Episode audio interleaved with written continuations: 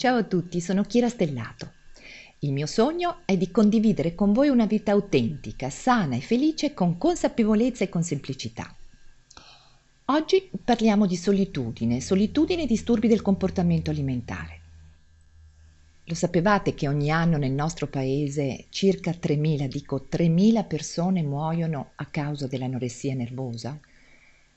Non solo, oltre 3 milioni e mezzo di italiani, nella maggioranza donne ma anche uomini, soffrono di disturbi del comportamento alimentare, tra i quali ricordiamo oltre all'anoressia anche la bulimia e ad esempio il binge eating disorder, quello che ci fa fare, eh, tanto per capirci, delle abbuffate cicliche.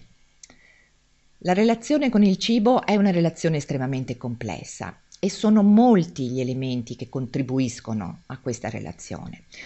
Uno di questi è stato eh, evidenziato in particolare modo dalla ricerca degli ultimi anni ed è il ruolo della solitudine. La solitudine infatti contribuisce a definire l'identità della persona, di noi umani, sin dalla fase intrauterina. Eh, I meccanismi di autoregolazione di noi esseri umani sono specificatamente legati al cibo e al corpo. Ad esempio, la ricerca ha visto che un bambino lasciato solo inizia a mangiare di più e questo comportamento continua lungo l'intero corso della nostra vita. Infatti, così come gli adolescenti senza un adeguato sostegno sociale possono adottare atteggiamenti di eccessivo consumo di cibo o di eccessiva restrizione, così anche gli anziani soli possono trovare compagnia nel cibo oppure rifiutarlo del tutto. La nostra società, vedete, è sempre più connessa tecnologicamente, ma sempre più disconnessa da un punto di vista emozionale, relazionale, sociale, umano e la sensazione di solitudine colpisce in maniera indiscriminata sia giovani che anziani. La solitudine può avere conseguenze devastanti per le persone. Parlando di disturbi alimentari è chiaro che è possibile che si instauri anche un circolo vizioso, cioè ci si sente soli, si mangia peggio, si mangia peggio e l'isolamento aumenta.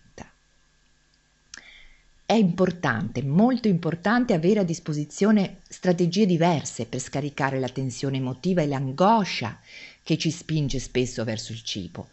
Ad esempio la meditazione, la respirazione, eh, la lettura di un libro eh, o anche un programma televisivo non necessariamente impegnato. Eh, anche il Grande Fratello può assolvere a questo ruolo. Meglio ancora una telefonata ad un amico e meglio ancora ancora una passeggiata insieme ad una persona cara eh, o comunque un'attività di volontariato, lo stare insieme agli altri. Ricordate, il disturbo alimentare non è una condanna a vita Guarire è possibile e insieme è più facile farlo. Ciao a tutti, un abbraccio e se vi è piaciuto l'argomento di oggi lasciatemi una recensione e condividete attraverso i social. La vostra e la nostra voce è importante. Ciao!